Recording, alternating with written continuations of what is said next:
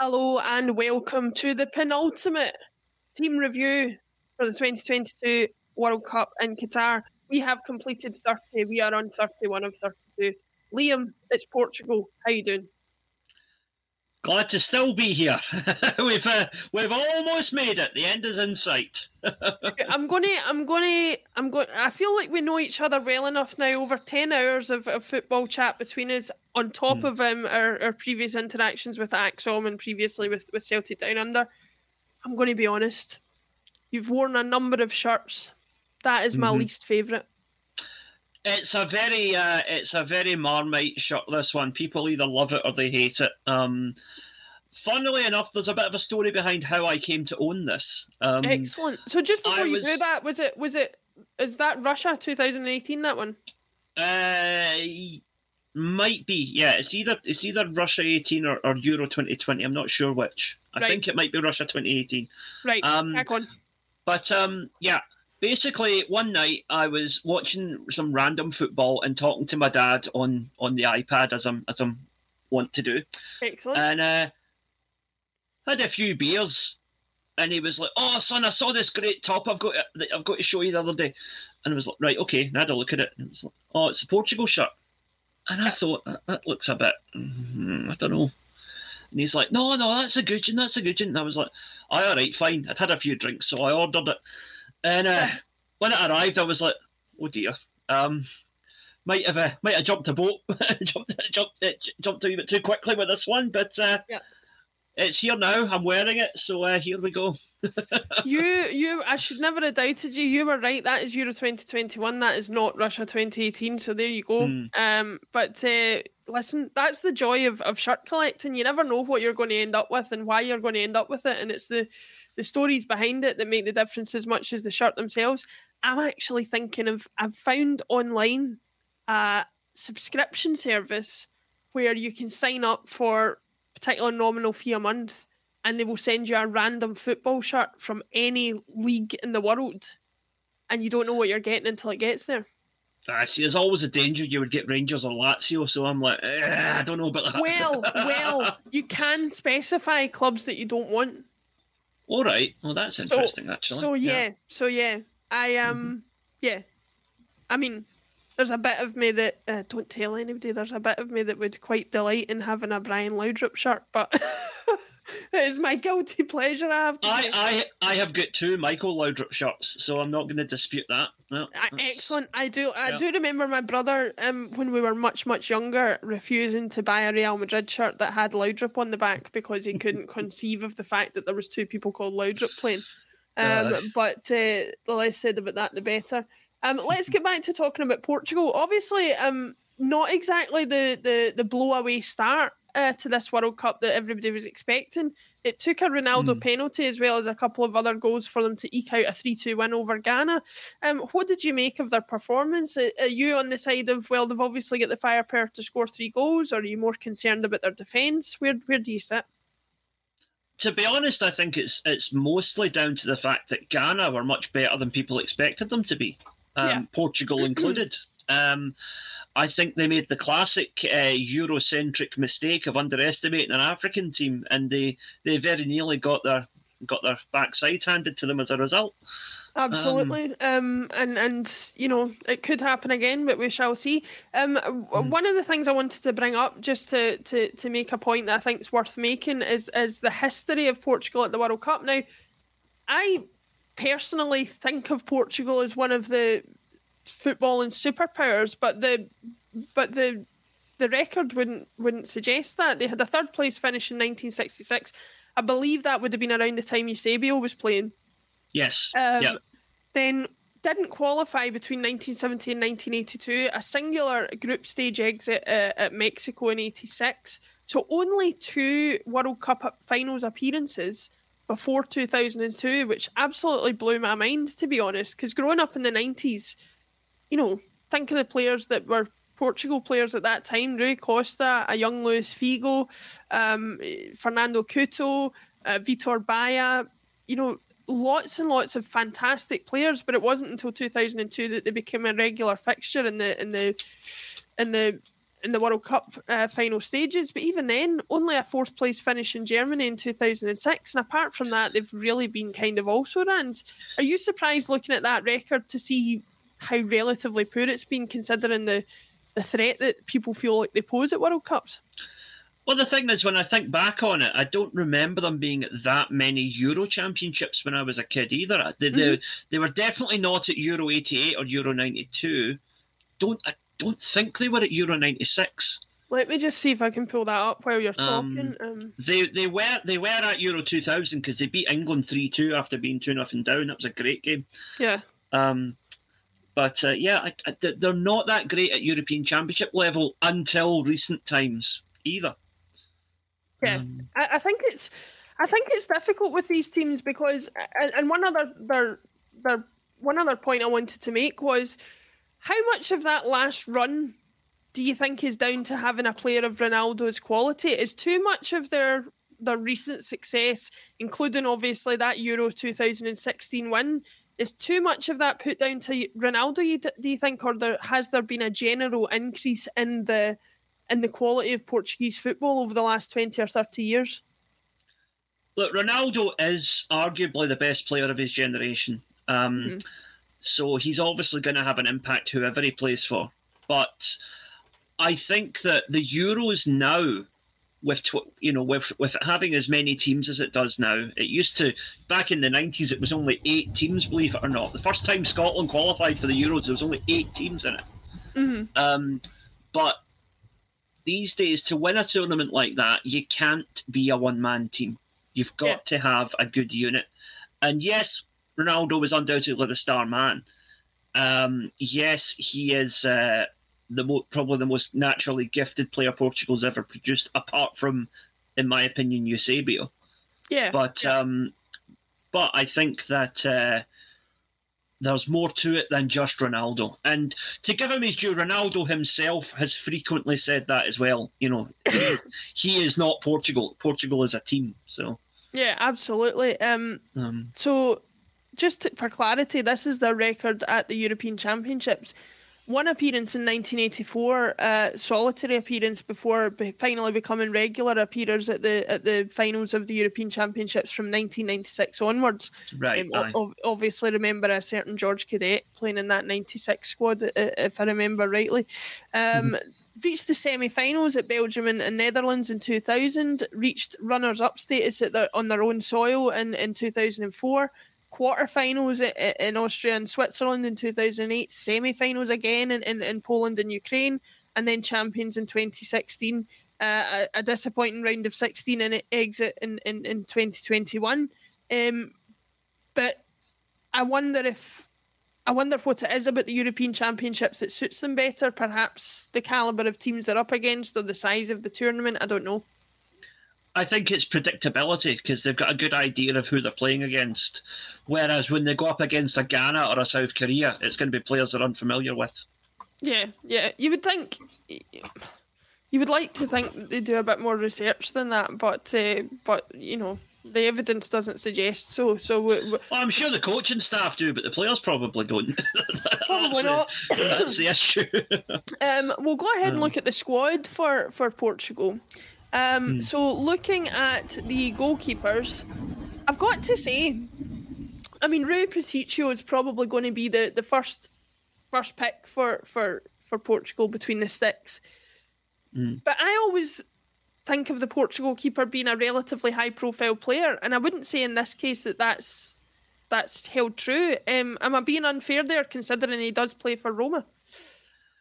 I mean, to, to be a bit hurt. Now, don't get me wrong, he was a superb goalkeeper, but how much of Vitor Baia's presence was down to his personality rather than his goalkeeping ability? True, true. Um, and that's the guy you think of when you think Portuguese goalkeepers, you know? Mm-hmm, mm-hmm. Um, so I think it's more a case of him leaving such a huge impression that any keeper that comes after him is going to be seen as a bit of a minnow, you know? Yeah, yeah. No, I think that's fair, and that's probably a, a, a good place to leave it as far as the goalkeeper chat goes. Um, looking at the defence, I mean, probably about as star-studded a defence as you'll come across in the entire tournament. You've got Antonio mm. Silva. I hate to bang on about it, but another darling of football manager. He's a bit of a wonder kid in this year's uh, this year's game. So um, people will be looking out to see if he makes a he makes an appearance. You've got Pepe, obviously playing in what will probably be his last World Cup. Uh, Ruben Dias and João Cancelo of Manchester City. Nobody needs reminded of their quality. Neither do they need reminded of Nuno Mendes' quality. Diogo Dalot of Manchester United has played himself into this squad thanks to being one of the only standout players during uh, Erik Ten Hag's reign at Manchester United. Rafael Guerreiro, I, am a huge fan of as a follower of Dortmund. I think he's been a fantastic addition to them and certainly one of the most dangerous fullbacks in the game. And Danilo Pereira of Paris Saint Germain, again playing at, at, the highest level. So, um, mm. really, when you look at that, one of the strongest defensive lineups in any squad in the World Cup, you would have to say. Yeah, especially for a team that historically are not noted for being particularly strong defensively. We always think about their midfield and their attack mm-hmm. more than we do their defence. But no, that that is a very, very formidable backline there. Probably um shocks you then to see that they did concede two goals against Ghana and probably says a lot about Ghana as we'll cover in the next game and the threat they could pose to other teams. Yeah, absolutely. Um, yeah. As I say, I think I think last night's result was more down to Ghana exceeding expectations than Portugal falling below expectations. Yeah, no, I think that's fair to say. Uh, moving on to the midfield, the star-studded um, nature of it doesn't stop there. Um, we've got Vitinha of PSG, we've got William Carvalho of Real Betis, Bernardo Silva of Manchester City, João Mario of uh, Benfica, Bruno Fernandes of uh, Manchester United, Ruben Neves and João Palhinha, and uh, Matheus Nunes, uh, that little um, Portuguese enclave just in the English Midlands, and then Otavio of Porto the Aye. one thing that's standing out to me is there's plenty of goals in that midfield. Haven't seen that many wolves in one place since Game of Thrones ended. um, aye, uh, yeah, it's um, aye, it, it's a good lineup, and um, it's funny because Wolves are kind of doing with Portugal what Celtic are doing with Japan in the sense that they're um, just plucking the best young players from there and putting together a very good unit. Um, yeah, Listen, uh, no, if, if, success continues the way it has, bring us more Japanese players because I, for one, will. Uh, I had a little bit of a cry last night actually because um, I was opening stickers for the Panini sticker album with my nephew, and we got Kyogo out of the latest pack to go in our Japan squad. It's a wee shame. And I, and he said, "Oh, Kyogo, Kyogo," and he's got Japan in the sweepstake as well. Aye, I was saying, oh, but he's not at the World Cup. It's oh, okay. Mm. I, I have to say it was a sad moment, but we mm. but we we stuck him in and said, "You're in our squad. Don't worry about it." And uh, he will he will play a role for Japan in the years to come. I'm sure. So don't, I'm don't sure. worry about that. I'm sure. Let's move ahead to the strikers for uh, Portugal. We've got Cristiano Ronaldo. Says Manchester United there, obviously, since this article was written. His uh, his uh, contract with the club has been mutually terminated off the back of well, basically that's what happens when you speak to Piers Morgan. Um, João Felix of Atletico Madrid, nobody knows reminded of his quality. Absolutely one of the best talents to come out of Portugal in the last 20 years. Uh, Rafael Leão of AC Milan, Ricardo Horta of Braga, Goncalo uh, Ramos of Benfica, and Andre Silva of RB Leipzig. I would say probably Cristiano Ronaldo and, and João Felix are the two most high profile and most likely to play up top. But I would give a mention to Andre Silva after what we've seen of him for RB Leipzig as well. Yeah, um, I'm probably going to say something a bit harsher about Ronaldo here. Um, and it's not just because he spoke to the, uh, you know, the journalistic equivalent of syphilis that is Piers Morgan, but um, yeah. he, uh, if he was any other player on his current form in his current situation, he would get nowhere near a World Cup squad. Yeah. So I think that now, fair enough, he scored last night, but I do think Ronaldo is there at the moment largely on past reputation rather than current performance. So yeah. although people say he's one of the all time greats, whatever, in my mind, in this World Cup, in this Portugal squad, he has got a lot to prove. Yeah, I would say so. Um, I the thing I can't stand about him, I can't stand it, is the way he shouts from the bench for Portugal when he's on the bench. Leave that to the manager. Yeah. I don't. I like. I I hated it, I, and you know the reason I really hate it is because I don't think it's him doing what he wants to do for the good of the team. It's purely to feel involved, so that Aye. when they do have success, like they did at Euro uh, 2016, he can say, "Well, I wasn't on the pitch, but I did this." You know? Aye, um, it's um, like with with top level sportsmen, and it's not just football, but top level sportsmen in general. There is a fine line between brilliance, genius, and arrogance. And when Ro- Ronaldo does some of the things that he does on the pitch, it's definitely on the side of genius. But when he does things like that from the sidelines, which is clearly not, that's him clearly going above his station. Um, that is arrogance, and that Yeah. that's that's destructive. Um, you know, and uh, the thing is, um, I always remember something that my dad used to say about when we used to watch boxing every Saturday night back in the nineties. Chris Eubank went Yeah. something like thirty-five fights unbeaten, and it was one of them. I hated him because I was just wanting somebody to knock him down, but he kept winning, he kept winning. And you know, the funny thing is now looking back on it, he's one of my favourite boxers of all time because the Yeah. guy was just incredible. And um, my dad you know, said, there's a "Yeah, lot. There's a lot of people say that about Stephen Hendry in snooker. Not a very likable guy when he was a player, but looking No. back on him, an admirable player in terms of his, his sheer determination and his will to win. Exactly, exactly. And um, as my dad said about Eubank, it's only arrogance if you lose. Uh, the problem is, in recent years, Ronaldo has started losing. Yes. So, yeah. um, not just more that- football matches, his mind, if anything. yeah, well, yeah. Um, the more the more he acts a big shot without the the skills to back it up, the more it looks like arrogance and less like ability, which is a shame because he's in danger of tarnishing his legacy if yeah. he doesn't get his act together. Yeah. So it'll be interesting to see there. There is a possibility if the groups work out the way that they might, that it Hmm. could be a Portugal Argentina final. It could be a face off between Messi and Ronaldo. Oh. Now, I will be looking out whatever Argentina shirt I can find in that instance. Mhm. Um, but my goodness, what a mouth-watering prospect that would be. Aye. On the other hand, it could be Saudi Arabia and South Korea the way things are going at this World Cup. So you Who know. knows? Who knows? Listen, I'm now I'm now also rooting for Japan because even if Kyogo's not there, if Maeda's there, um, and given the the Japanese contingent that we've got at Celtic Park, it would be wrong of me not to say that that we want them to do well as well. So, Yeah. um, yeah. I don't know what the I don't know what the Japanese version of "Come on Japan" is. Uh, it's not "Vamos Japan," but uh, yeah, Gambare, Gambare Nippon. Excellent. Gambare Nippon. I love that, right? Mm. Anyway, back to Portugal just to close out the conversation. We've obviously seen that they've had that win over um over over Ghana. Um you can say what you want about the quality of it, but a win is a win, especially at a World Cup. Mm. Um where do you see them getting in the group? Can they qualify considering they've got a very, very tricky tie against uh, Uruguay, followed by an equally tricky tie, some might say, against Korea uh, to close out the group? Are they going to make it out of this group? I think they'll make it out of the group. Uh, I'm not sure if they'll win the group, but I think they will make it out of the group.